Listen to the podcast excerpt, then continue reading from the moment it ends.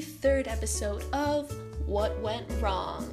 So, we've talked about the context behind the book. We've talked about the setting and mood in the book. So now, we're going to be talking about the main themes of nineteen eighty-four. So for this episode, I'm going to be focusing on three different themes: totalitarianism, communism, and media manipulation. And then as usual, we're going to close it up with a little conclusion. So let's get on to it. I know, I know, you guys must be really tired of hearing me say totalitarianism all the time, but that just goes to show how big of a theme it is within the book, especially since I discussed totalitarianism as well in the previous episode where we talked about Orwell's intentions behind the book and the context of when the book was published. But how do we know that this is a theme within the book? How does Orwell write this? Well, with an example from this quote, you can see that thought crime is a big deal within this book. And this relates to totalitarianism, as it shows how controlling and strict the government is with its people, and how much they're trying to control them, because the only thing they can't control is their minds. And this next quote shows this same theme, as Orwell writes how desire was thought crime, which makes me think that within this dystopian society, feelings are being repressed in hopes to make people more devoted to the government, especially because emotions encourage impulsive actions and decisions, so to take that out would prevent people from rebelling against the government. And finally, we have this quote that relates to totalitarianism, as it talks about the language of Newspeak and how the government is trying to decrease the amount of words to narrow down the range of thought in hopes to make thought crime impossible. So the government is trying to limit how people express themselves in words, which also results in people talking the same because there's only so many words that people can use in this language, which then links to our next theme, which is communism. So the way that communism is shown within this book is how everyone is the same. Everyone wears the same clothes, eats the same food, and lives in the same apartments that look the same, and everything's just the same. Um, and especially because of all of the rules and the laws that aren't really laws, apparently. No one is allowed to think for themselves, so you can tell that there isn't any independence or identity attached to an individual. So that then links to this quote, which shows that there isn't any privacy either, which is kind of obvious, seeing that the government is spying on you and has control over every aspect of your life. um, which also links to technology, uh, because of the technology that the government uses to watch over you. But this quote showcases the theme of communism because Orwell makes it seem like everything is the same and everything is shared amongst people, that there is nothing that truly belongs to you except for your own mind, which is similar to what I stated before. Now, this also leads us to our final theme, which is media manipulation, because the government realizes that the only thing they can't control is people's minds.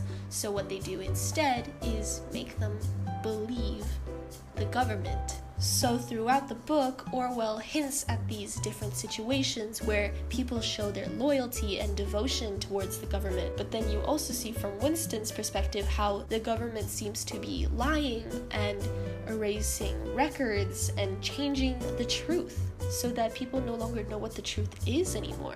And that is shown in this quote. But there is another type of manipulation that Orwell showcases within the book, and it involves the children within this dystopian society. Orwell writes that the government, or the party, encourages children to spy on their families, thinking more of it as a game, and due to their youth and naivety, they aren't able to realize the consequences. Also, the way that children are brought up within this book is very interesting, since they play games where they pretend to be spies and try to find traitors, like Missus Parsons' kids, as well as wanting to visit hangings of people that, I must add, are publicly shown to the public. What the hell? But anyway, this kind of makes me think of another book called Ender's Game, which is a little more sci-fi than dystopian, but it's basically about child soldiers who are fighting aliens. So the similarity between the two books is how the adults and the government both use and manipulate children due to their youth and naivety and their innocence for their own personal gain, as well as having a really intense upbringing for the kids. Well, there you have it, folks, our three main themes for this book: totalitarianism, communism, and media manipulation. Now, obviously there are way more themes within the book, but these are just the ones that I decided to focus on for this episode, and I might have included a bit more within each of them since they all really link with one another, and I think that's a product of Orwell's really good writing. But that also goes to show how many layers there are within this book and just how interesting and fun it is to read. So I will see you guys in the next episode of What Went Wrong, and hope you enjoyed it. Bye! All the quotes from episode three. Number one. Thought crime, they called it. Thought crime was not a thing that could be concealed forever. You might dodge successfully for a while, even for years, but sooner or later, they were bound to get to you. Page fourteen. Quote two. And what he wanted, more even than to be loved, was to break down that wall of virtue, even if it were only once in his whole life. The sexual act, successfully performed, was rebellion. Desire was thought crime. Page fifty-two. Quote three. Don't you see that the whole aim of Newspeak is to narrow the range of thought?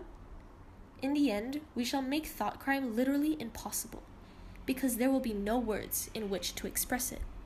Page forty. Quote four.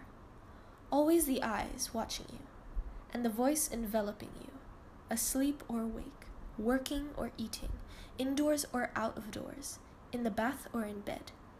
No escape. Nothing was your own except the few cubic centimeters inside your skull. Page twenty-one. Quote five. He remembered aeroplanes since his earliest childhood, but you could prove nothing. There was never any evidence. Page twenty-eight.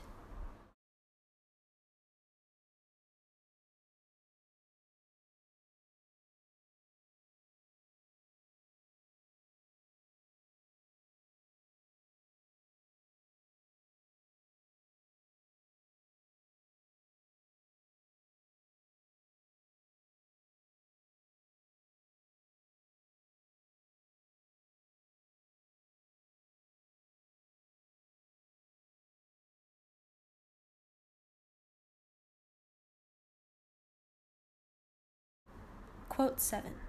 It was a good hanging, said Syme reminiscently. I think it spoils it when they tie their feet together. I like to see them kicking. And above all, at the end, the tongue sticking right out in blue. A quite bright blue. That's the detail that appeals to me. Page thirty-eight.